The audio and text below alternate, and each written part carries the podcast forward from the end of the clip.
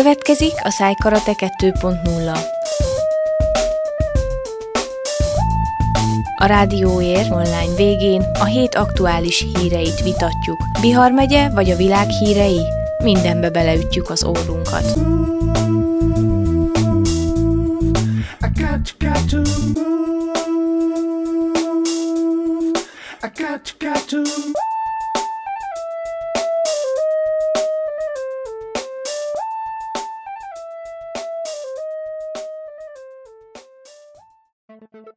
Szájkarate 2.0 2019 első szájkaratéja, mint ahogy azt már, már most már lassan mindjárt két éve ugye megszokhatták a kedves hallgatóink, hogy Demián Zsolt és Lenkár Péter beszéli át az elmúlt egy hét, bár most nem egy hét, mert ugye elég sok idő kiesett a legutolsó adásunk óta, de úgy gondolom, hogy van miről beszéljünk, ezt természetesen nem olyan rég egyeztettük is Zsolta.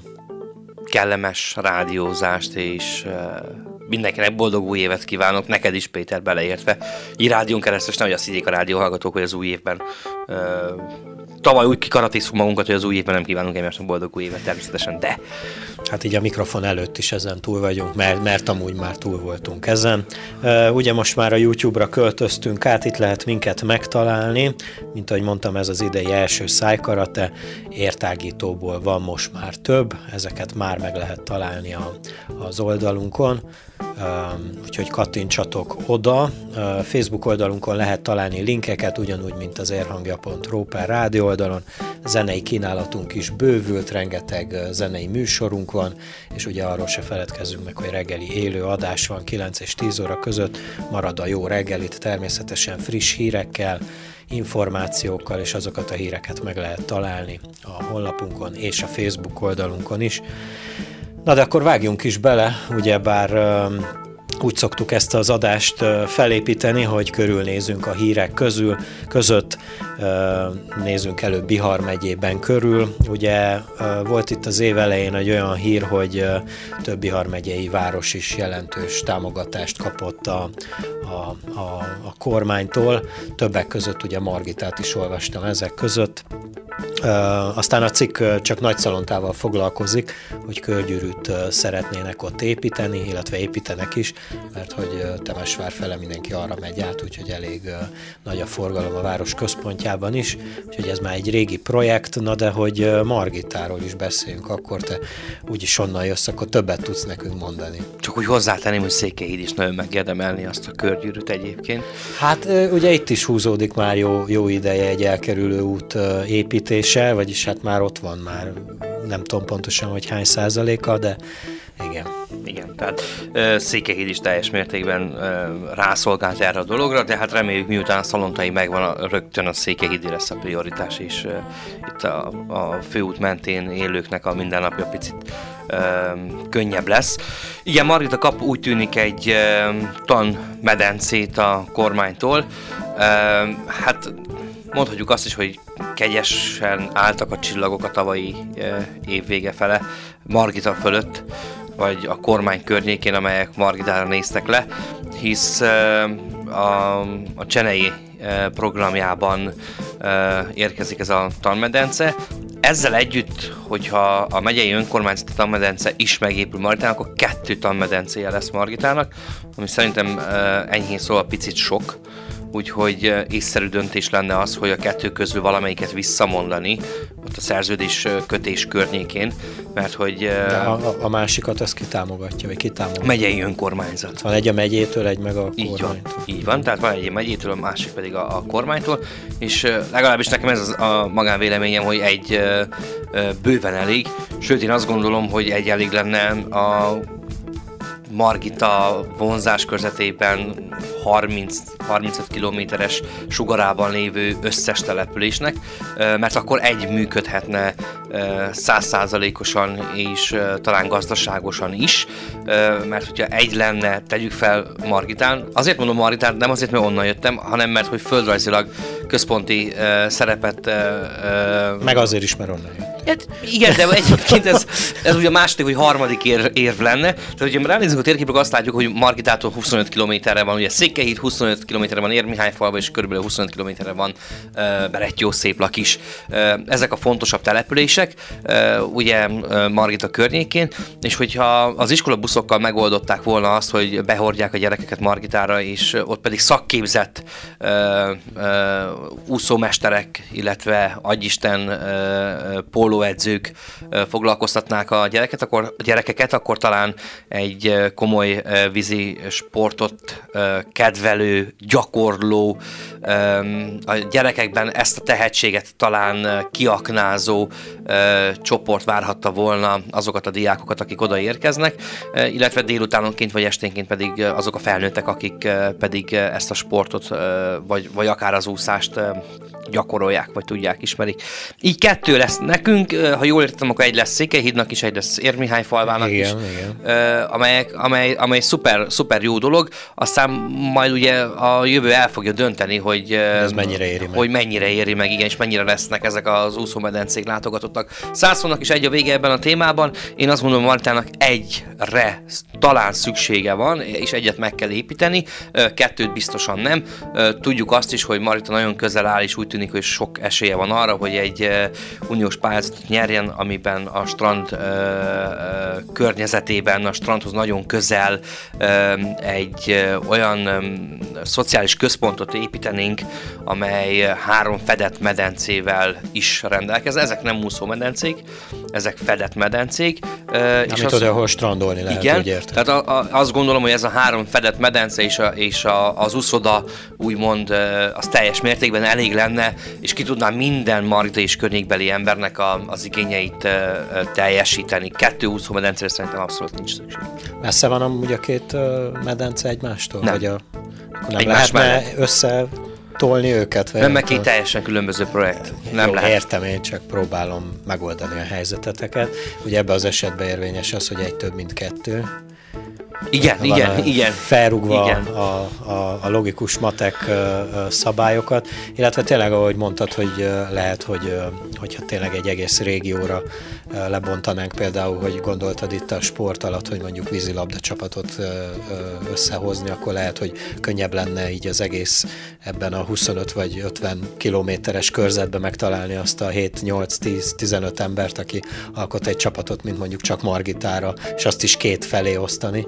Na mindegy, meglátjuk, hogy, hogy ez hogy fog lecsengeni, mint ahogy mondtad. Igen, itt Székelyhídon is most kezdték el már, ha jól tudom, múlt héten, vagy talán azelőtt építeni a, a, ezt, a, ezt a tanmedencét. Meg mit mondtál még, hol, hol van ez a projekt? Érmihályfalván Érmihályfalván, illetve Székelyhídon még az a, az a régi, régi vágy, idézőjeles vágy is teljesülni fog, ha jól emlékszem, 16 hónapon belül, hogy, hogy újjáépítik a, a, a színházat, úgyhogy lesz, lesz itt az érmelléken végre valahára egy színház. Mióta én itt vagyok Székelyhídon, ez, ez él ez a projekt, meg ha jól tudom, már azelőtt is élt, de most jutottak végre el arra a szintre, hogy, hogy megkapták az engedélyt, úgyhogy, úgyhogy végül is már épül.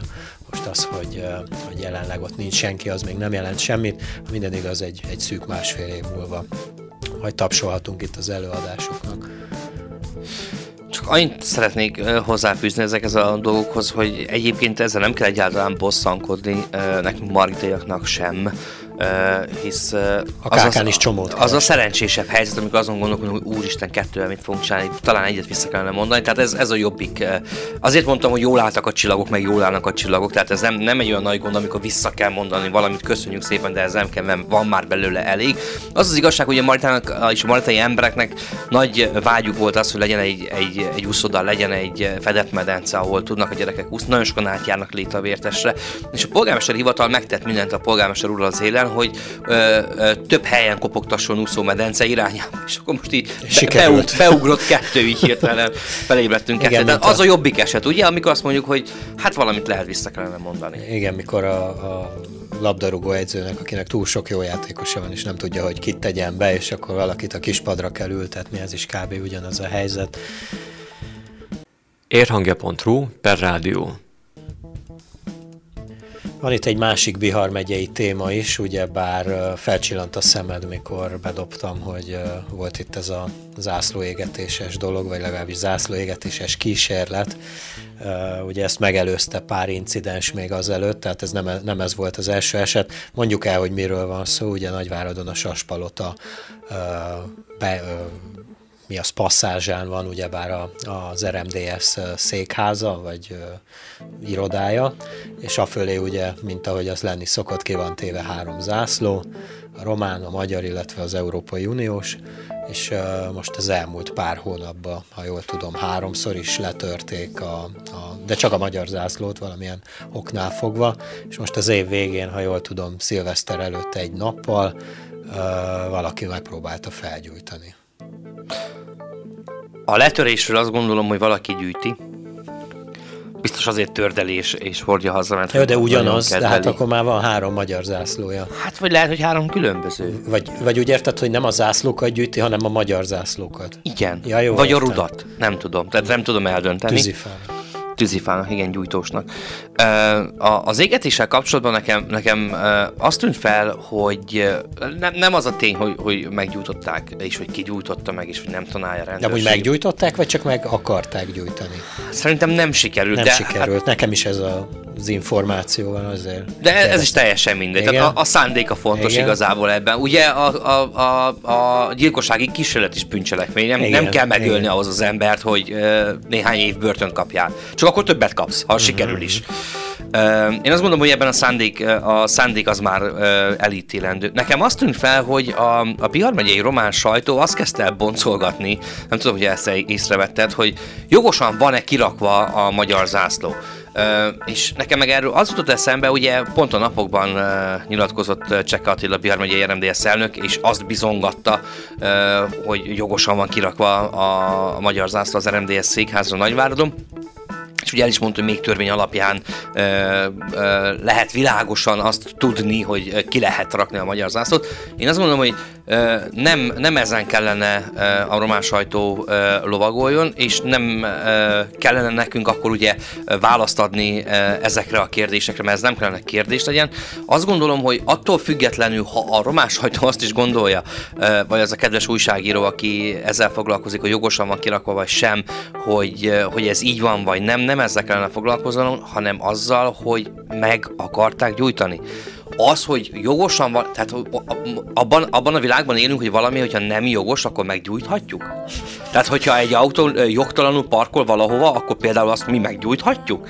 Tehát igen, ettől igen, függetlenül, igen. mert De... tehát, ha ő úgy, úgy is gondolja, jogtalanul van kilakva, attól még az nem azt jelenti, hogy akkor meggyújthatjuk. Igen, ez a tipikus eltereljük a figyelmet című aktus, hogy, hogy elkezdünk valami másról beszélni, és akkor elfelejtődik, vagy, vagy már nem lesz idő odafigyelni, hogy akkor alapjába véve mi is történt igazából. Ugye beszéltünk arról itt a felvétel előtt, hogy hogy az úriember, mert ugye erről egy videófelvétel is készült, hogy egy, egy hölgy áll fel egy székre, és azon keresztül, vagy a, a, arról onnan próbálja elérni a magyar zászlót a kis öngyújtójával, de hogy ezt valaki felvette videóra, és ha jól vagyok értesülve, ez egy uh, magyar ajkúri ember volt, hogy, és te mondtad, hogy akkor miért nem azzal foglalkozott inkább, hogy leszedje a székről. Leveszi a lányra, lányt a székről, igen. Nekem még az, az is fölmerül ebben a témában, hogy a magyar fiatal emberen kívül, aki ugye végül oda szaladt, és ott vége, véget ér a, a videó felvétel, amikor odaér, senki más nem vette észre a passzázsra, senki más nem ment oda, senki más nem szólt oda, tehát ezek szerint a többiek vagy nem látták, akik ott voltak a passzázs alatt, vagy tényleg senkit nem érdekli az, hogy valaki gyújtogat? Akkor, tehát most igazából nem a magyar zászlót akarom itt fölszínre hozni, bármit, ha gyújtogatnak, senkit ha, nem érdekli, igen, hogy ha a román zászló gyújtja, igen. akkor, akkor se szóltak volna neki, vagy a, a másikat, a harmadikat. Azért ez tényleg érdekes, rengeteg szórakozó hely van amúgy most a Saspalota alatt környékén.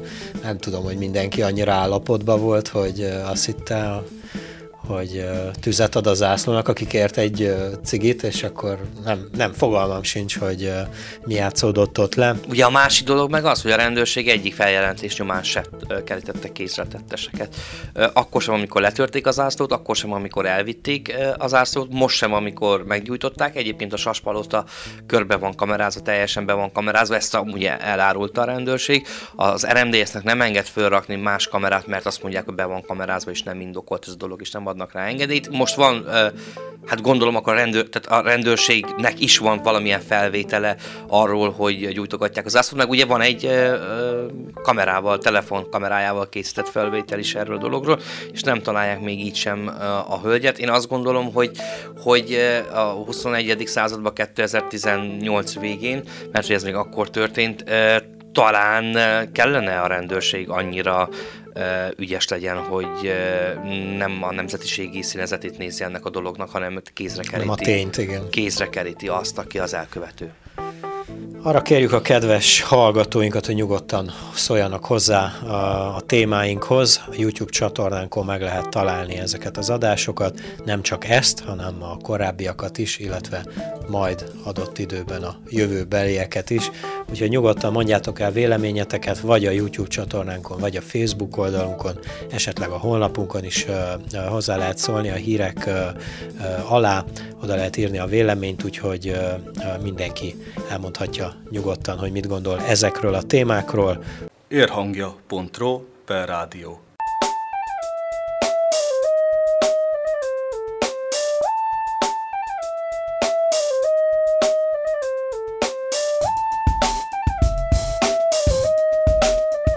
Következik a Szájkarate 2.0.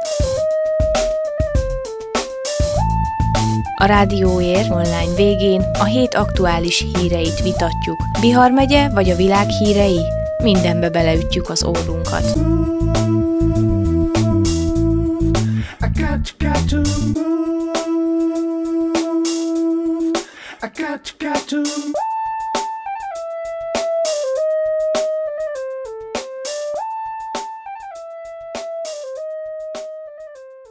Érhangja.ro per rádió Szájkarate 2.0 zajlik éppen most, ugyebár Bihar megyei témákról beszéltünk nem olyan rég, most folytatjuk egy pár országos témával, országos hírekkel, ugyebár az elmúlt egy hét, vagy hát inkább most adott esetben picivel nagyobb időintervallumot is át tudunk karolni, ugyanis így év vége, év vége, illetve éveleje között volt egy pici szünetünk, és zajlottak azért az események, bár így, ahogy átnéztem a, a belföldi híreket, hát egy picit azt tudom mondani, hogy szerencsére még nem politizálnak, még nem indult be annyira a gépezet.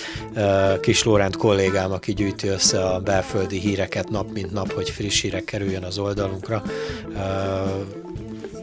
eddig, eddig olyan híreket hozott a, a hétre, ami, ami annyira még nem politizál. Ilyeneket is vettünk mi is elő Zsolt kollégámmal, ugyebár Demján Zsolttal beszélgetünk itt ebben az adásban. Ugye van itt egy hír, ami arról szól, hogy számlát nyitott az állam a kiskorúak számára, automatikusan, automatikusan megtakarítási számlát nyit az állam a kiskorúak számára egy decemberben élet, életbe lépett kormányrendelet értelmében. A junior, a junior centenár nevet viselő megtakarítási számlák az államkincstár fiókjában nyílnak, és évi minimum 1200 lejes letét esetén 600 lejes prémiummal járnak az állam részéről. A junior, junior centenár számlákat a gyerekek nevére nyitják az államkincstárban anélkül, hogy a kiskorú valamelyik szülőjének vagy gyámjának kérvényeznie kellene ezt, a 2018 per 104-es sürgősségi kormányrendelet december 4-én jelent meg a hivatalos közlönyben.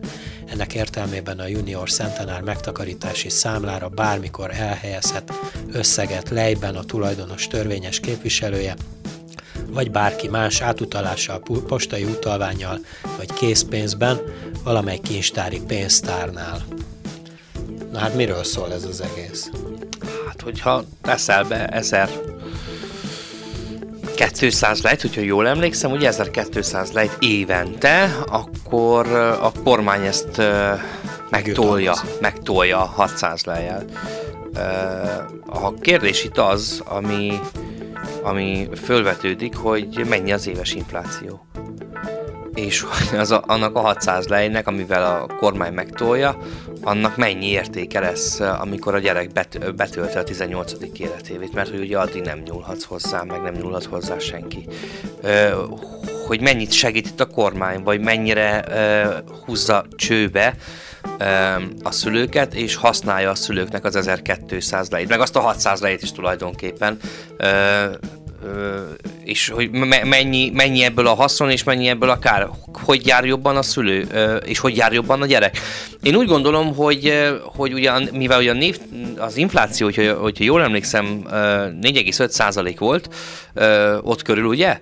Valami olyan, ilyen számok rémlenek Igen, nekem is, nekem is 4,5 százalék körül volt az infláció, az épp, épp, hogy ott van a vonalon. Tehát az a, az a 600 lej, amit adnak, akkor, akkor igazából az adták is, meg nem is, mert hogy annyi az infláció, hogyha, hogyha ezt jobban kiszámoljuk. Úgyhogy én nem, nem látom ezt egy óriási segítségnek, viszont az dicsérendő, hogy bármiben is gondolkodnak. Tehát elkezdtek gondolkodni ilyen programokban. Ezelőtt én nem tudok ehhez hasonló programokról Romániában, úgyhogy lehet, hogy ez, ez egy új út, egy új kapu, amin be lehet lépni, és időközben majd csiszolgatják és javítgatják, és tényleg valós segítség lesz egy 18 éves fiatal nak, amikor eléri azt az időt, hogy ezt a pénzt használja, ami összegyűlt. Viszont én, én azt gondolom erről a dologról, hogy sosem úgy kell élni, és, és, és meg kell próbálni úgy érvényesülni az életben, hogy nem nagyon rászorulni az államra. Uh, Igen. A, gyere, a gyereket 18 éves korában is kell segíteni, 18 éves kora után is kell segíteni, ugye, meg előtte is kell segíteni. Tulajdonképpen a gyerek míg él, addig a, a, addig a, vagy a szülő míg él, addig a gyereket valamilyen szinten segítenie kell nem csak anyagilag, hanem itt morális és mindenféle támogatásra gondolok, és szerintem az, az a fontos, hogy mi megteremtsük magunknak mindenféle biztonságot, és nem az államra támaszkodni. E úton erre hallgattam épp ma, hogy, hogy 83 lej talán a a gyerekeknek a nevelési, nem tudom milyen... A gyerekpénz. Gyerekpénz, igen. Gondolsz, ugye? Uh, igen, és hogy uh, milyen, milyen mocskos a kormány, hogy uh, ebből nem lehet a gyereket fölnevelni nem akarok lenni az ördög ügyvédje és pártolni a kormányt, nem. ezt sem, meg az előző kormányokat sem, mert ugye most nem arról beszélünk, hogy előtte meg 800 euró volt, és most már 83 lej, hanem ez mindig egy kicsi összeg volt. Én utoljára kaptam azt hiszem, hogy 12 lej volt. Hú, én nem talán. emlékszem. Én is elkezdtem gondolkodni, mikor olvastam erről, de én sem, vagy én, én nem emlékszem. De ne essen senki tévedésben, nem a kormánynak vagy az államnak a feladata a gyereket fölnevelni. Tehát amikor fölteszi az ember a kérdést magában is halakszik a kormány, hogy hogy gondolja a kormány vagy az állam, hogy hogy lehet 80 valány lejből gyereket eltartani, Persze, a válasz az, hogy sehogy. De hát nem Ez is csak a, egy segítség. Hát de nem is a kormány kell eltartsa a gyereket. Így van. Így van. Érdekes módon, hogy mi is kaptunk itt visszajelzéseket a, a Facebook oldalunkon erre a hírre, ugyancsak ezt a 80 lejes gyermekpénzt emleget itt egy hölgy, illetve hogy végül is ez egy jó kis pénzforgatási lehetősége a kormánynak. Meglátjuk tényleg ebből is, hogy mi lesz. Veled egyetértek abban, hogy tényleg nem hiszem, hogy azzal a 80 lejből kell felnevelni azt a gyereket, hanem ez tényleg csak egy kiegészítés. Erhangja.ro per rádió. Másik témánk, ami országos hír, és szintén nem politizálós, előkerült egy olyan rangsor, melyben azt mérték fel, hogy melyek a legélhetőbb városok. Természetesen nem csak Romániáról beszélünk, hanem az egész világról, viszont a legrangosabb városok közül 226 van ezen a listán, és ebből Kolozsvár végzett a legjobb helyen a romániai városok közül. Amúgy négy román város szerepel ezen a listán. Nézem gyorsan itt a cikkben, Kolozsvár a 106. helyre került. Amúgy a listát az életszínvonal, a vásárlóerő, a közbiztonság, a közegészségügy, az élet, életköltség, a forgalomban töltött idő, a környezet szennyezés, a klíma, valamint az ingatlan árak és a jövedelem aránya alapján vizsgálták meg. Kolozsvár után Temesvárias és Bukarest van még benne, a másik három város, de olyan városokat előzött meg Kolozsvár, mint Miami, Toronto, Brüsszel, Madrid vagy Los Angeles, nem tudom, hogy ez jó vagy rossz, hogy ezeket megelőzte. Egy magyar város került be, Budapest, nincs is más, illetve Ausztrália fővárosa Canberra a legélhetőbb város ezen a listán, illetve Venezuela fővárosa Caracas a legélhetetlenebb, vagyis a 226. Szerinted mi, mit, mit érnek ezek a listák, vagy mennyiben mutat rá tényleg arra, ami érdekel minket, mert felsoroltam itt vagy 8 vagy 10 tényezőt, amit összeadtak és elosztottak és kivontak. Fogalmam nincs, mert igazából ezt akkor látnánk szerintem teljesen pontosan, hogy hogyan működnek ezek a dolgok, amikor be, beleengednek, beletekinteni, hogy amikor döntenek, hogy döntenek, és milyen pontszámok, meg egy-egy egy, érték, meg egy-egy pontszám az, az mit jelent ebben a történetben, vagy ezekben a történetekben. Én azt hiszem, hogy semmire nem jók ezek egyébként. Ez, ez olyan, amikor a brit tudósok megállapítanak, nem tudom mit, hogy a hó az fehér. Kétszer kettő, négy. Igen, ez körülbelül ilyesmi. Vannak ugye érdekes eredmények, amikor egy-egy ilyen idézőjelben kutatást elvégeznek, amikkel az emberek nem tudnak egyetérteni, főleg azok, akik talán Kolozsváron élnek. Én örülök annak, hogy Kolozsvár tulajdonképpen, hogyha jól értem, akkor a, a mezén közepén foglal helyet, Salzberg 100 százas körül van, ugye Sőt, a mezőny felének a végén. Ke- ke- 200, 200 valamennyi van, úgyhogy uh, igazából az egy nem, nem rossz uh, hely. Uh, hogy megelőzte miami lehet miami nagyon rossz a, a közbiztonság, vagy a közlekedés, vagy, vagy nem tudom micsoda. Uh, hogyha válaszolom kellene, őszintén mondom neked Miami vagy Kolozsvár között, lehet, hogy én Miami-t választanám mégiscsak. Uh, melegebb van. Uh, hát nem baj, de Miami-ban lehet, hogy lehet annyit keresni, hogy el tudok menni olyan helyekre, ahol tudok síelni. El tudsz menni Kolozsvárra, nem? Kolozsvárra, ahol tudok síelni, nem messze Kolozsvártól, igen. Na, és az is furcsa ugye, hogy Magyarországon csak egy települést vettek alapul, de Budapest hanyadik helyet foglalja el, vagy erről nem írnak? 162. helyen, tehát ő már a tabella felének a második részében van, elég rendesen.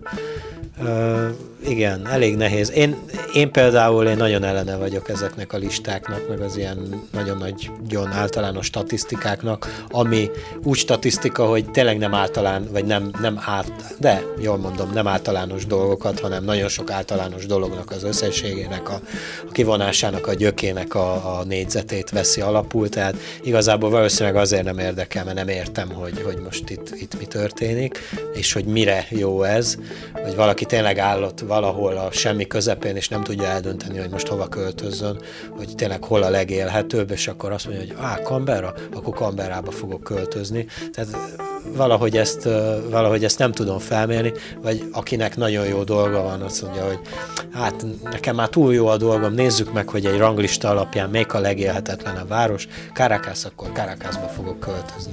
Emlékezz vissza, hogy volt egy, vagyis hát van az a lista, többször elvégezték már Romániában is, hogy, hogy melyik a legbiztonságosabb város, és ezek közül, ezek közül Nagyvárad jött már ki többször is legbiztonságosabbnak.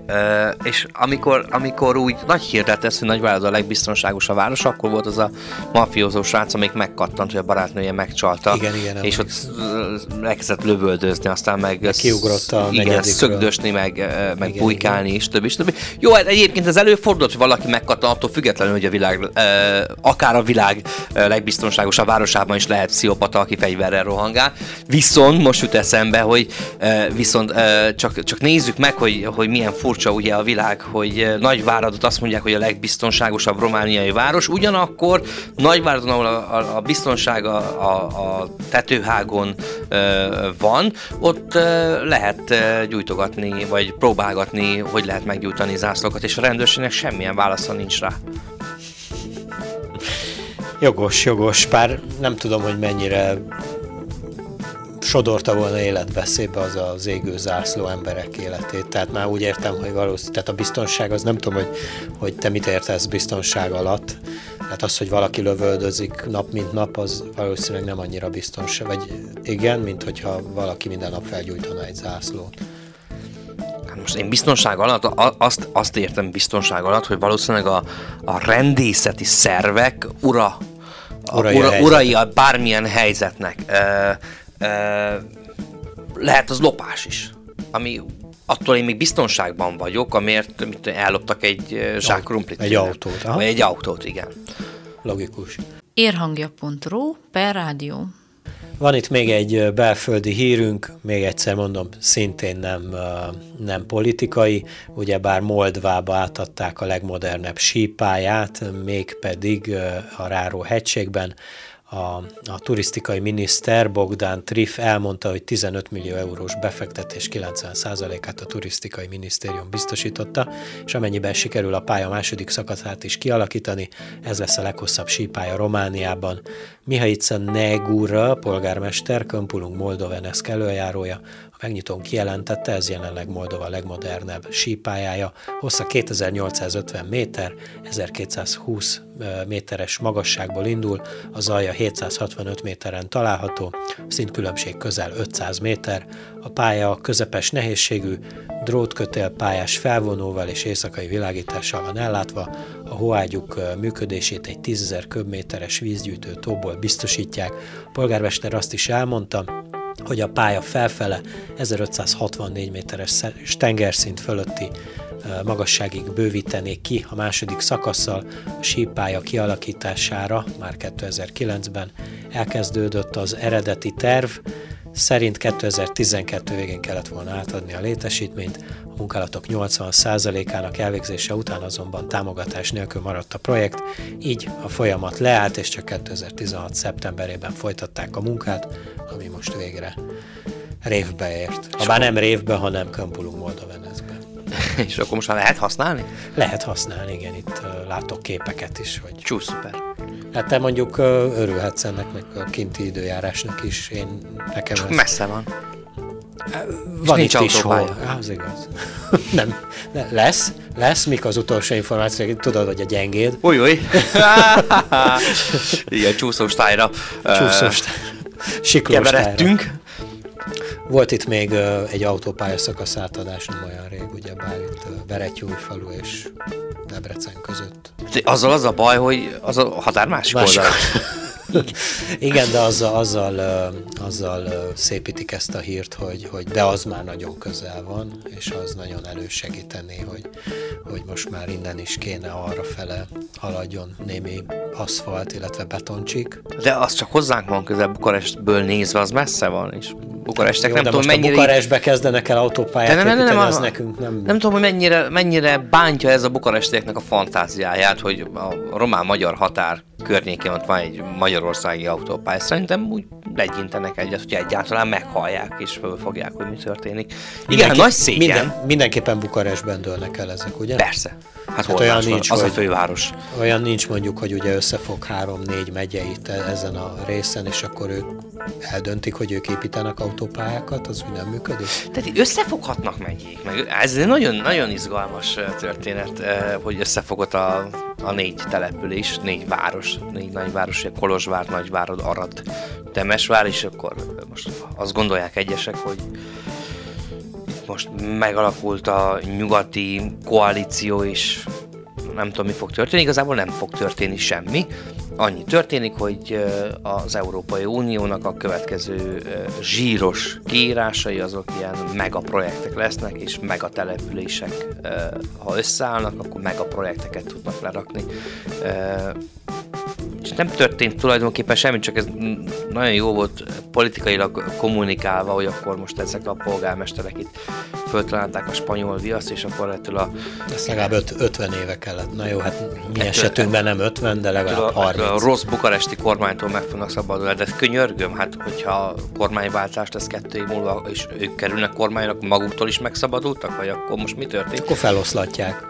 Vagy nem Addig, amíg ez nem, nem erről szól ez a dolog, ez arról szól, hogy, hogy ők látták, és mindenki látja egyébként, hogy a kiírások azok úgy lesznek, hogy most már nem, tehát a, a, a cégeknek is nem, ezek a startuposok nagyjából el fognak tűnni, és működő cégeknek a, a, a kis vállalkozásnak a közép vagy nagy vállalkozóká való átalakítására fognak gyúrni az Európai Uniós pénzek, és a, a projektek település fejlesztésekre is inkább így fognak érkezni, hogy a régió fejlesztésekre. Úgyhogy ezért alakították meg. Ez nagyon jó dolog Lehet autópályát is megpályázni természetesen. Ettől függetlenül ugye Bukarest fog kiadni egy csomó engedélyt arra, hogy te autópályát építs, mert nem építhetsz attól. Tehát mondjuk ez a régió megkap egy autópálya hálózatra való pénzösszeget, de akkor is Bukaresti az utolsó szó, és azt mondja, hogy nem, én nem gondolom, hogy Bukarest azt mondaná egy ilyen történetre, hogy nem. Vagy hát én remélem, hogy Bukarest nem mond egy ilyen történetre nemet. Uh, viszont hát Bukarestben csomó engedélyt ugye ki kell adni a különböző minisztériumok. Azt tudjuk, hogy mennyire uh, bonyolult uh, Romániában bármilyen uh, vállalkozásnak az elindítása az mennyi engedély kell, nem hogy egy autópályának a, a kivitelezésére. Emlékezünk vissza, amikor ez a spanyol konzorcium próbálkozott az autópálya építkezéssel, nem sokáig egyébként, mert fogták magukat, és azt mondták, hogy inkább kifizetik a büntetéseket, és inkább visszamennek Spanyolországba, amikor olyan dolgokba ütköztek, hogy az autópályának a terve semmiben nem változott az előző tervhez képest, annyi változott a dologban, hogy a fölhajtókra és lehajtókra villanyoszlopokat kell leszerelniük, hogy ezek meg legyenek világítva. Nem lett se jobbra, se balra tolva az autópálya, hosszabb, rövidebb sem lett. Ettől függetlenül a mezőgazdasági minisztériumtól kellett ők engedélyt szerezzenek ahhoz, hogy legyenek közvilágosítva a föl és lehajtók, és, és igazából azt mondták, hogy, hogy persze nem ez volt a kivált ez is ehhez hasonló csomó ö, ö, kézkötés és lábkötés, amire azt mondta egy idő után a román kormány, az akkori román kormány, jelzem, az nem szocisztem kormány volt, ö, az akkori román kormány azt mondta, hogy jó, hát most meg fogjuk büntetni ezt a céget, mert ő nem tartja a határidőket. Hát könyörgöm a határidőket, pont a román kormány és minisztériumoknak a, a, a rugalmatlansága miatt nem tudta tartani ez a szerencsétlen spanyol cég, és akkor azt mondták, hogy rendben, ma kifizetjük ezt a büntetést, meg a szerződésbontás után járó büntetés is kifizetjük, és mi elmentünk haza, mert ebben a cirkuszban mi nem tudunk részt venni. Igen, tehát sok minden függ egyébként Bukarestől.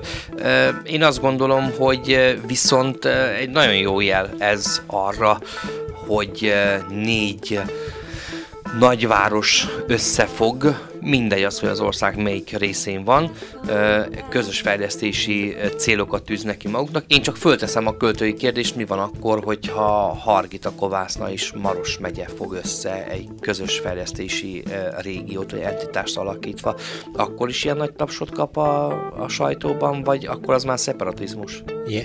Ilyen nincs, amúgy nincs. nem létezik?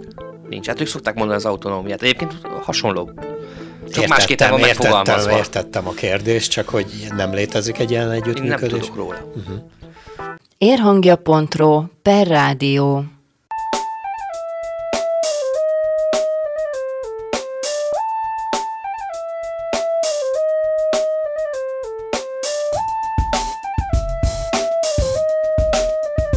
Következik a Szájkarate 2.0. A Rádióér online végén a hét aktuális híreit vitatjuk. Bihar megye vagy a világ hírei? Mindenbe beleütjük az órunkat. I got, to got to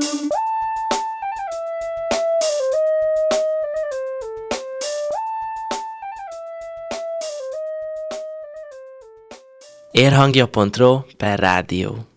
Belföldi hírekkel ről beszélgettünk mostanában az elmúlt részében az adásnak, ugyebár három, vagy aztán már négy témát is elővettünk, ezekről beszélgettünk Demián Zsolt kollégámmal, én amúgy Lenkár Péter vagyok, az előző blokk elején elfelejtettem elmondani, de azt hiszem a műsor elején már bemutatkoztam.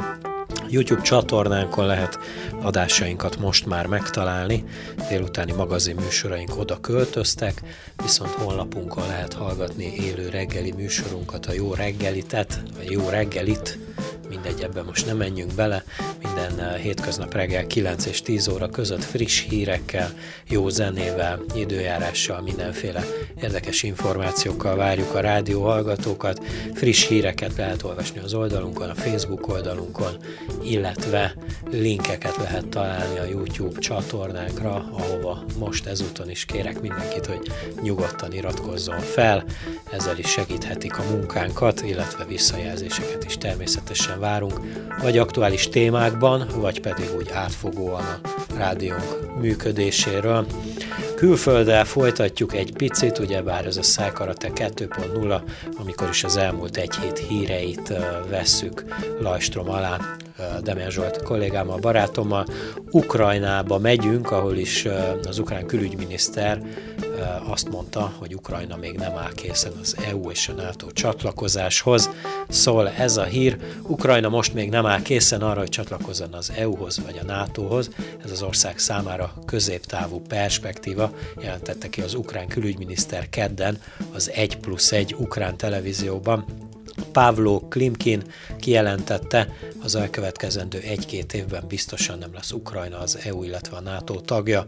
Ha valaki azt mondja önöknek, ne higgyék el, ez szintiszta hazugság, az emberek félrevezetése. Ha viszont valaki azt mondja, hogy ehhez még legalább 30 évnek kell eltelnie, azt se higgyék el, mert a tapasztalat teljesen mást mutat. Tisztában van-e vele az úriember, hogy jót mond vagy rosszat? Hát szerintem, ha ő nem tudja, akkor, akkor senki nem tudja. Tehát, hogy a külügyminiszter, akkor gondolom, hogy neki azért vannak pontosabb információi, mint nekem. Vagy nekem. Vagy neked. Hát azt, azt én nem tudhatom, de nálam biztos, nálam biztos volt, hogy de az nekünk is van egy személyes elképzelésünk Ukrajna helyzetéről. Hát Ukrajna, hely, Ukrajna helyzete szerintem talán még 30 év múlva se biztos e tekintetben. Én azt gondolom, hogy, hogy Ukrajna tekintetében bármit, ha mondunk, az képlékeny. Ukrajna, hát ugye azt tudjuk, hogy nemrég lett létrehozva. Mármint, hogy nemrég. Hát most emberi élet tekintetében ugye egy 50 év az már rég régnek számít, hogyha egy országról beszélünk, 50 év az, az nem sok, meg a történelemben sem sok egy, egy 50 év. Ugye, Ukrajna egy nagyon fiatal állam, és Ukrajna épp azért volt létrehozva, hogy egy ilyen sávot képezzen Oroszország és Európa között. Ukrajna jól lenne, hogy ezt nem felejtené el, és Európa sem kéne elfelejteni. Hajlamosok mert, amúgy Igen, mert Oroszország nem felejtette el. 10-15-20 évben, igen. igen. Oroszország ezt nem felejtette el, nagyon tisztán látszik, hogy Oroszország ezt úgy néha-néha elő is szokta venni a farzsebéből ezt a cikkeit, nevezzük ezt így, vagy ezt a megállapodást, ezt a megegyezést, és Ukrajna pedig uh, ugyanakkor azt sem kéne elfelejtse, hogy uh, hát kimondhatjuk azt, hogy függ Oroszországtól. Mert hogy az ukrán gazdaságot éveken keresztül az orosz gazdaság tartotta fönt. Azt is tudjuk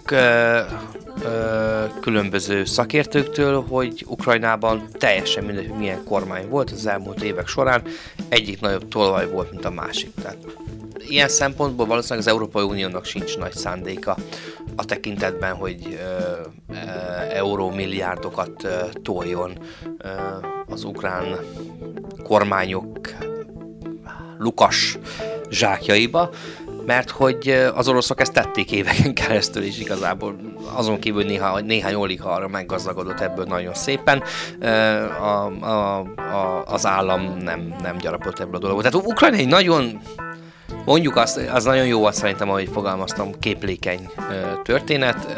Nem mondanék biztos, hogy Ukrajna jó lenne, hogyha megérteni ő neki mi a szerepe Európa térképén, és megpróbálna ebben az Európában úgy élni és úgy mozogni, hogy senkinek semmilyen sértődése belőle ne legyen. Főleg magának, tehát elsősorban magát kellene azt gondolom biztos vizekre evezze valaki, az sem, az sem lehet ugye Ukrajna tekintetében tudni biztosan, hogy, hogy a következő választáson, államfői választáson milyen eredmény fog születni. Ugye látjuk azt, hogy nagyon nagyobb konfliktus az államfő és a parlament között, és a miniszterelnök között. Úgyhogy Ukrajnában még, még minden, minden uh, ilyen fiatalos, ilyen fiatalos, ilyen kis hóbortos még. Igen, tényleg egy nagyon szélsőséges helyzetben van Ukrajna, de hát uh, ugye beszéltünk róla, meg hát nem mi találtuk ezt ki, hogy végül is tényleg egy bábállamról beszélünk, amit, uh, ami mesterségesen lett létrehozva. Tényleg egy ilyen pajsként Európa és hát ugye a, a frissen felbomlott Szovjetunió között, és azért azt se felejtsük el, hogy, hogy bábállam, de azért úgy Európa úgy tartozik Európához, hogy területileg Ukrajna a legnagyobb területű európai ország, mióta nincs Szovjetunió, meg hogyha Oroszországot nem, nem Európához soroljuk, és ugye politikailag Ázsiához tartozik. Úgy, Mert hogy, hogy sok hely kell. Igen, igen, igen, igen, igen. Ugye beszéltél arról, hogy bárki vezette az ukrán kormányt mindig, mindig ugye még, mégis, tehát nem tőle jöttek a, az irányító parancsok, illetve az irányító dolgok, hanem, hanem Moszkvából, ugye, és mikor, mikor valaki megpróbált valamilyen olyan lépést tenni, akkor, akkor jött ugyebár például az öt évvel ezelőtti ukrajnai incidens, meg ugye még az évet úgy zártuk, mi mikor még utoljára talán rádióztunk, hogy volt ez a, az a fekete-tengeri konfliktus is, amit hát a végén, a végén nem feltétlenül az a helyzet, hogy azt az oroszok akarták, hanem, hanem ott, is, ott is talán inkább a az ukrán incselkedés. Igen, igen, igen, igen. Próbálták kihúzni a gyufát, aztán, aztán úgy beállítani a dolgokat, hogy, hogy ők az elszenvedői ennek a dolognak. Szóval elég sokféleképpen állították be ezt a, ezt a Fekete-tengeri konfliktust, ugye bár most ennek a lezárásaképpen is nyilatkozott a, ennek a cikknek az alapján az ukrán külügyminiszter, ugyanis a hadi állapot, mert ugye hadi állapotot is bevezettek, valamikor december elején, december 26-án ezt megszüntették, felfüggesztették, nem, bocsánat, megszüntették, nem függesztették fel, nem megszüntették, úgyhogy, úgyhogy nem tudom, hogy igazából Ukrajna sorsa, vagy igazából nem tudom, hogy mennyire lenne az tényleg jó, hogyha az Európai Unió része lenne Ukrajna, nem hiszem, hogy ez megoldás lenne egyik, egyik oldalra se, sőt, talán min, akkor, akkor talán még több konfliktust generálna ez a szituáció. Hát valószínűleg a, a Oroszország nem tűrné ezt, és nem nézné jó szemmel, hogy, hogy Ukrajna az Európai Unió tagja, de menjünk vissza az alapokhoz, nem lehet az Európai Unió tagja, tehát uh, Ukrajna nincs abban a szituációban földrajzilag, hogy az Európai Uniónak legyen a tagja, mert hogy őt épp azért hozták létre, hogy se ide, se oda. Igen, igen, uh, igen, igen, de, igen. De, ha már, de ha már arról beszélünk, hogy hova, akkor meg inkább Oroszországhoz, mert hogy... Mert, hogy hát már egy része már ott van, tehát hát egy, a Krimi Siga é tudo bem. Ezt mondhatjuk így viccesen is, meg mondhatjuk komolyan is. Egyébként az amerikaiak ehhez hasonló eljárásokat folytattak, és az teljesen normális volt a világ számára.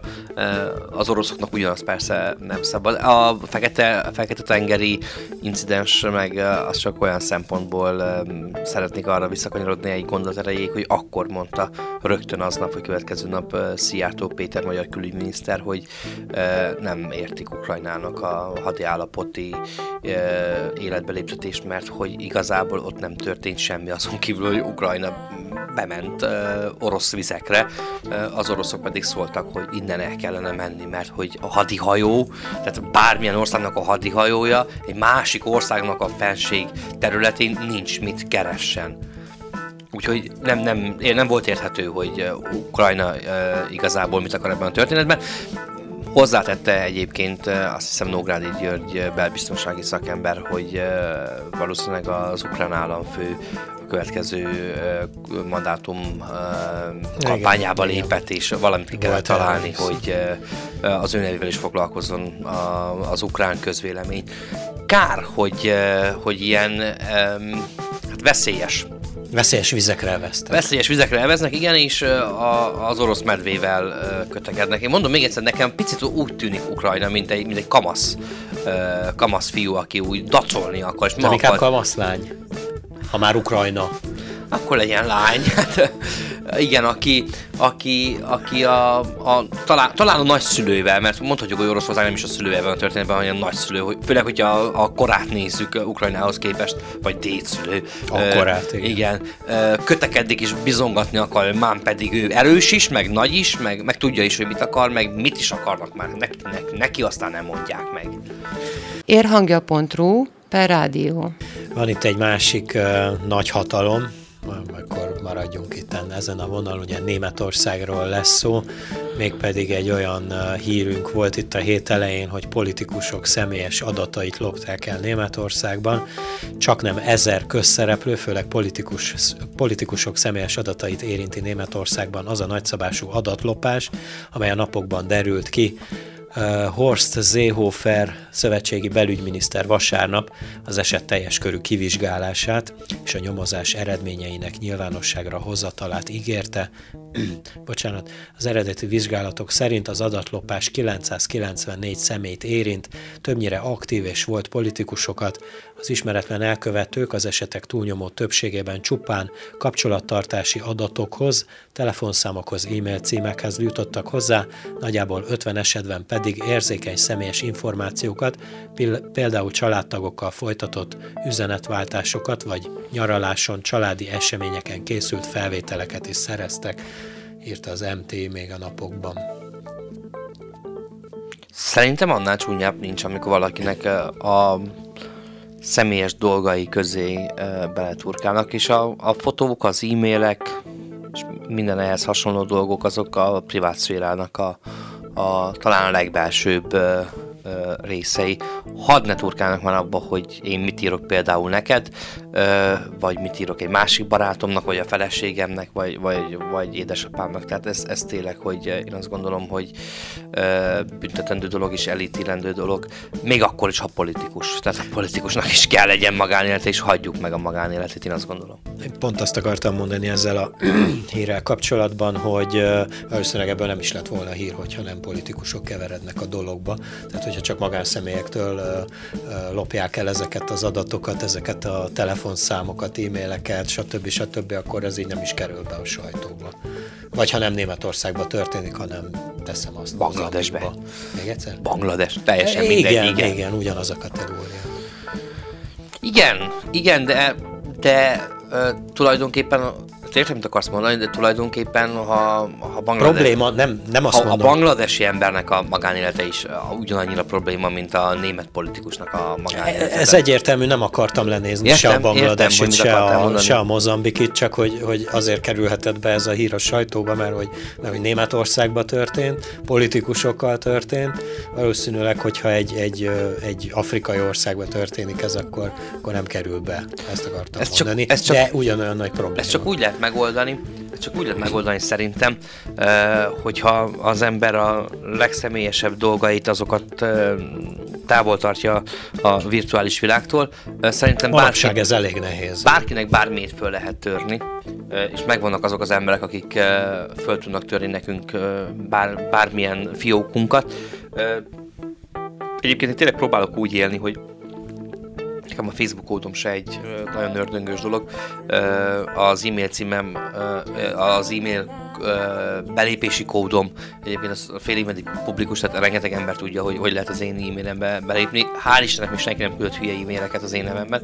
Én csak mindig ettől féltem egyébként, hogy nehogy valaki egyszer megszívasson azzal, hogy az én e-mail fiókomról küld olyan, olyan e-maileket, amelyek esetleg kéretlenek, és azt hiszik az emberek, hogy én küldtem ezeket a dolgokat soha nem titkoltam ezeket, ezeket, a, ezeket a kódjaimat igazából, mert, mert nem folytatok uh, olyan, olyan, uh, olyan um, beszélgetéseket, vagy olyan dolgokat uh, senkivel sem, ezeken a helyeken sem, amelyek, hogyha kiderülnek, azok uh, cikik lennének, vagy, vagy furcsák lennének. A fotók pedig, a fotók pedig én úgy gondolom, az otthon kell legyen a otthoni albumba egy olyan uh, sticken, uh, memory sticken, egy olyan CD-n, uh, vagy egy olyan telefonon esetleg, amelyiket nem használ az ember, vagy nincs egyfolytában uh, internet kapcsolatban, mert szerintem egyébként a telefonról is, hogyha nem is töltött fel a Facebookra, le tudják tölteni, hogyha internet kapcsolatod van, ügyes emberek ezeket le tudják már tölteni.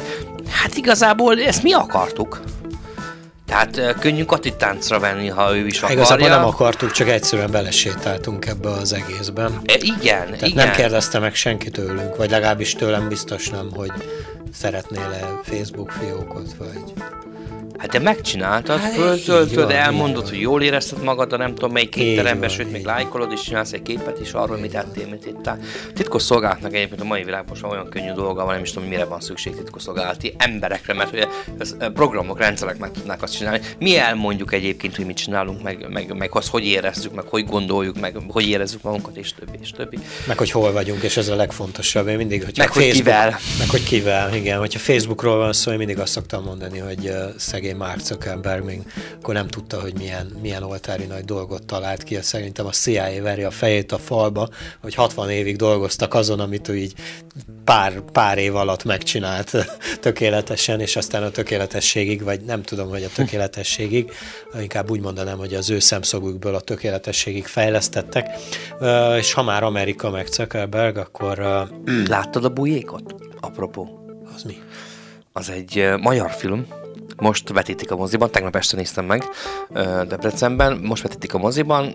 Ha jól értettem, ott nem lettem rá figyelmes, majd egyik barátommal beszéltem róla, és azt mondta, hogy a dobókat rendezte. Ezen nagyon meglepődtem, mert egyébként egy nagyon jó film, és ez- nem gondoltam, hogy bocsánat. Ja, és akkor a dobókat... Bocsánat, én nem gondoltam, hogy a dobókat, mint rendező. Értem. Ne és félre, mint rendező ilyet, ilyet rendez. Igazából egy, egy budapesti lakásban játszódik az egész. Arról szól, hogy szilveszter van, régi jó barátok összeülnek, és egyik kitalálja az egyik hölgy, aki egyébként a házigazda, hogy a szilvesztert üssék el úgy, hogy mindenki rakja ki a telefonját az asztalra, és bármilyen SMS jön, az hangosan felolvassa, és hangosan mondja azt is, hogy mit válaszol. De amúgy azt tudod, hogy ez egy olasz film. Tehát Nem ez tudom. annak, jó, akkor mondom, tehát ez egy, ez egy olasz film amúgy eredetiben, ezt láttam viszont. Igen? Az olasz verziót, ezt megcsinálták az amerikai remake is, és akkor ezek szerint Akkor nem egy új dolog, tehát dobogat nem talált ki egy hú, de nagy nem, dolgot. hanem hazavitte, igen. Mármint, hogy Rendben van, nagyon jó a sztori egyébként, tök mindegy, hogy honnan jön, e, ilyen szempontból, tehát aki kitalálta, egy zseniális esze volt, e, és a hívásokat is ugye azt kihangosítva kell lefolytatni. Óriási galiba történik, tehát a, a végén mindenki mindenkivel össze van már veszve, és kiderül mindenkinek óriási nagy titkai vannak. És miközben én ezt néztem, azon gondolkodtam, hogy én, hogyha egy ilyen történetbe kerülök, akkor, akkor igazából nem hiszem, hogy... outsidernek érezni. Nem, tehát én nagyon jól érezném ott magamat, mert mindenkiről kiderülne mindenféle uh, történet, és, és szerintem rólam ni- nincs, nincs mi kiderüljön. Uh, egy, egyik barátom, egyik, hát uh, igazából ő volt barátom, uh, így mondhatnám, mert hogy, mert hogy körülbelül olyan jó fél éve nem, nem tartjuk a barát, nem, nem ápoljuk a baráti kapcsolatot, maradjunk ennyibe. Uh, bármikor vitába keveredtünk, bármilyen vitába keveredtünk egymással, mindig azt mondta, hogy, hogy nem lehet velem vitázni, mert hogy én mindent olyan egyszerűen megmagyarázom. És mondtam neki, ez, ez, azért, ez azért olyan könnyű nekem, mert hogy én mondom az igazat, te meg úgy egy picikét úgy sumákolsz mindig a történetbe, és hogyha az ember az igazat mondja, és nem kell azon gondolkodjon, hogy a múlt héten hogy mondta, meg hogy most mit mondott, akkor igazából könnyű a történet, és könnyű megcáfolni a dolgokat ilyenek voltak a bujékban nagyon sokan. Tehát, eh, és az embernek, is, az embernek is vannak ilyen barátok. Tehát azon gondolkodtam, hogy nekem is vannak ilyen barátok, hogy nagyon érdekes dolgokat meg tudnék eh, valószínűleg magamról is tudni, hogyha néhány eh, telefonhívást kihangosítani, és ott lennék mellette, hogy vajon, vajon mit mond, amikor, tehát amikor, amikor azt mondja, hogy most nem érek le, itt vagyok a Demián Zsoltival, ki tudja, mit mond a másik, a másik ismerős telefon Jaj, másik. a- Jaj, akiről azt mondtad a múltkor, hogy Igen, igen, igen, igen. Amúgy, amúgy most jutott eszembe az olasz uh, verziónak az eredeti címe Tökéletes idegenek. Szóval ez nem volt ennyire, mármint a magyar verziónak adtak egy ilyen nagyon átlagos címet, de szerintem az olasz cím az elég, tehát eléggé sokat mond a, a történetről is, hogy, hogy végül is baráti kör gyűl össze, de, de tökéletes idegenek, mert nem ismerik egymást, csak, csak mikor már kihangosítják a, a Én telefonbeszélgetéseket. úgy ültem be a moziba, én azt gondoltam, hogy ez egy vígjáték, és végül rájöttem, hogy hát voltak benne poénos részek persze, de hogy ez, ez egy nagyon komoly történet. Dráma. Igen. Érhangja.ro per rádió. Van itt még egy külföldi témánk, de ez is inkább a, a vígjáték kategóriába tartozik, bár lehet, hogy csak mi tudjuk így elbagatelizálni. Már évek óta olvastam erről cikket amúgy. Kubában az amerikai nagykövetség munkatársai évek óta panaszkodnak fejfájásra, illetve halláskárosodásra, és az volt az amerikai kormány válasza, hogy valószínűleg akusztikai támadást intéz Kuba, ugye bár régi 50-60 éves sérelmekért. Hát végül kiderült a napokban, hogy ezt a nagyon érdekes és furcsa hangot tücskök okozzák. Azért azért vannak az embernek az életében ugye olyan történetek, mikor azt gondolja, hogy hú, nem tudom milyen komoly uh, dolgok vannak a háttérben, és kiderül, hogy akkora banális semmiség okoz vagy okozott éveken keresztül komoly nagy problémákat, hogy az ember így jön, hogy lefejeljen valamit. Ez is az a kategória. Tehát amikor úgy a szegény kubaiak is elgondolkodnak azon, hogy komolyan annyira profik vagyunk, Úristen, hogy... van itt valaki, aki... Tényleg olyan jók vagyunk, hogy az amerikai nagykövetséget akusztikus nem tudom milyen fegyverekkel támadjuk, és olyan jól titkosszolgáltunk, hogy mi sem tudunk magunkról. és kiderül, hogy azért nem tud senki senkiről semmit sem, mert hogy tücskök. Tücskök, bogarak ez tényleg nagyon, nagyon furcsa így, így ezt elolvasni. Valószínűleg akik ott szenvedtek már több ideje ezekkel a panaszokkal, ők nem nevetnek akkorát, mint mi. Mondjuk én sem nevettek, csak tényleg ilyen, ilyen több oldalas cikket olvastam erről, és tényleg végig volt vizsgálva az elmúlt 30-40 év ö, ö, kapcsolata az Egyesült Államok és Kuba között, hogy ki mit csinált a másikkal, de tücsökről, tücsökről pont nem volt szó.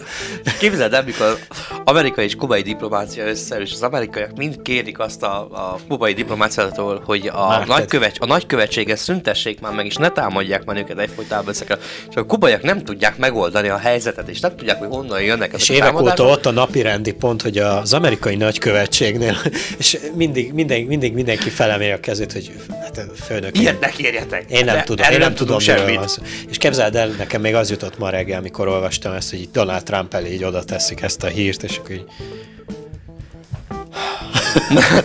beletúra, beletúra hajába, hogy, hogy, hogy ilyen nincs. Érhangja.ro per rádió.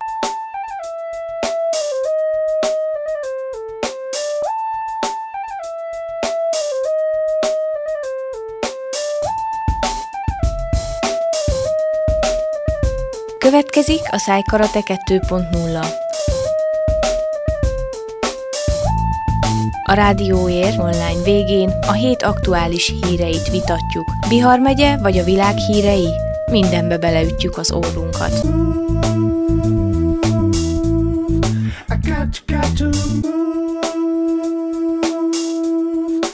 Got, got to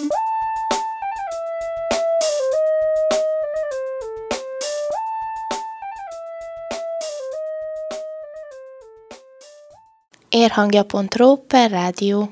Ez még mindig a Szájkarate 2.0 Demián Zsoltal és Lenkár Péterrel. Az utolsó blokkunkban egy sport, és most ide tennék egy pár kérdőjelet, egy sport uh, hírrel fejezzük be itt ezt a mai adást.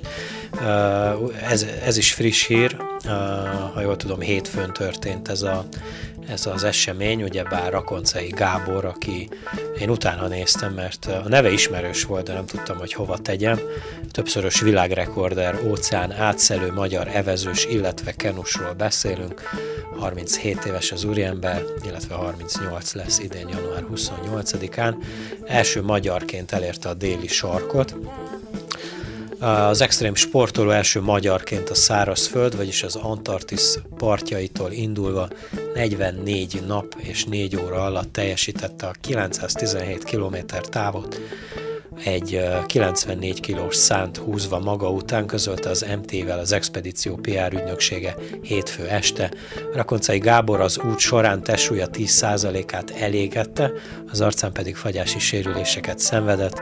Mint a közlemény szerint mint a közlemény szerint elmondta, fizikailag fizikailag próbára tette az a 200 kilométeres szakasz, amelyet mély hóban meneteltek, a táv végén pedig folyamatos jeges szembeszéllel megküzdve teljesítette célját. Eleinte mínusz 12 Celsius fok körüli volt a hőmérséklet az Antarktiszon, ám ahogy közeledtek a sarkponthoz, már szinte minimum mindig mínusz 20 fok alá kúszott a, a hőmérséklet, és olykor elérte a mínusz 30 30-at is. A szabályok értelmében, aki először jár az Antarktiszon, annak csapatban kell teljesíteni a távot. Én Rakoncai Gábor is negyed magával vitte végig az expedíciót, a legtöbbet ő haladt az élen, és az ő szánya volt a legnehezebb. Tudtuk meg az előbb említett MTI oldaláról ezt a hírt. Uh, mit Nekem a... van most kérdésem, bocsáss no. meg. Ugye azt kérdezted műsoron kívül, szerintem sport ez. Pont ezt akartam én is. Hát ugye. Igen. Hát mit most elmondtad? Mit? Hát mekkora komoly Hogy sport. elégette a Elégette a... Szétfagyott, szétfagyott az arca, elégette a 10%-át a testsúlyának. Hát én inkább 90, erre a verzió. 90 kilós uh, szánt húzott magával, és szerintem nagyon jól haladt. És akkor sport? Nagyon kemény sport szerintem. Jó, igen, most nem akarom lebecsülni, nem arról van szó, meg, meg, meg igazából nem tudom felmérni, hogy hol van az a határ, ahol van egy ö, ö, vonal húzó, hogy akkor ez sport, ez nem sport. Mondtam neked, hogy a múltkor a kollégákkal arról vitatkoztunk, hogy akkor a sak vagy, a, vagy például ott a póker, ami egy hasonló szellemi ö, ö, játék, mert igazából szerintem a sak az egy társas játék, de sokan ugye sportként kezelik, illetve olvastam azzal kapcsolatban is egy olyan cikket, hogy egy sakjátékos, nem tudom, ugyancsak hány kalóriát éget el egy, egy parti közben, mert annak ellenére, hogy az agyát használja, annak ellenére eléget egy csomó kalóriát. A hát az agy mozgatása és kalóriát uh, igényel, természetesen minden, a levegővétel is, meg a pislogás, meg minden kalóriát éget.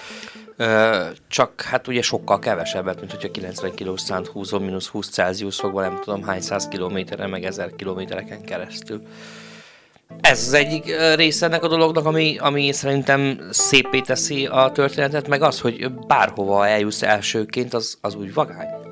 Tehát én szeretnék, val- még nem tudom, hogy hova, de valahova eljutni elsőként. Tehát ha lehet, akkor ne legyen túl messze és túl fárasztó, és ne fagyjon le az arcom, de úgy szeretnék valahova eljutni elsőként. Hát szerintem Margitta az most így egy kézzelfogható Igen, Margitta, tehát hogy most megindulok, akkor abban az órában, amikor odaérkezek, lehet, hogy lehetek én az első, aki... A, a, azért mondom, Ez azért nap, mondom, ebben az órában először érkezett Székelyhídról Margitára. Így van, így van, így van. Az autót hány kiló? Hát olyan 1200, 1300. ja, hát az, az De ő visz engem. Ja, az igaz. Az, és te hány kiló? Jó, ebben nem menjünk bele. Én uh, több, mint kellene 20 -szal. Igen? Uh-huh. Ezt így? Uh-huh. Én ezt így gondolom. Újévi fogadalom? Nincs. Nincs? Hát nem. Én nem szoktam újévi fogadalmat uh, tartani, mert szerintem bármikor lehet bármit eldönteni és, és betartani. Hát ez, ez ugye olyan, mint a Pont az jutott eszembe, igen, igen, igen, igen. Anyák napja, vagy bármi más, vagy karácsony. Szóljatok hozzá a műsorunkhoz, YouTube csatornánkon lehet most már minket megtalálni, vagyis úgy értve, hogy ott is meg lehet minket találni, a délutáni magazin műsoraink oda költöztek, úgyhogy nyugodtan a videó alá kommentbe lehet hozzászólni témáinkhoz, műsorainkhoz, munkánkhoz, illetve Facebook oldalunkon is lehet linkeket találni a YouTube csatornára, illetve híreket olvasni, honlapunkon pedig zenét hallgatni, ugyebár bő, bő, bő, na, még egyszer belekezdek, bővült a műsor kínálatunk, vagyis a zenei kínálatunk jazzzene és komoly zenével ebben az évben, úgyhogy most már még egy picit szélesebbre tettük a mércét, úgyhogy kattintsatok az erhangja.ru per rádió oldalra, Facebookon, Youtube-on, sőt most már Instagramon is fent vagyunk, úgyhogy el lehet minket érni. Szép napot kívánunk mindenkinek, sziasztok! Sziasztok!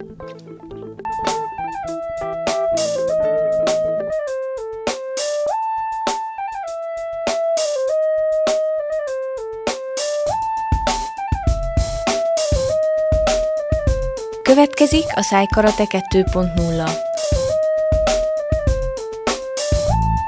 A Rádióér online végén a hét aktuális híreit vitatjuk. Bihar megye vagy a világ hírei? Mindenbe beleütjük az órunkat.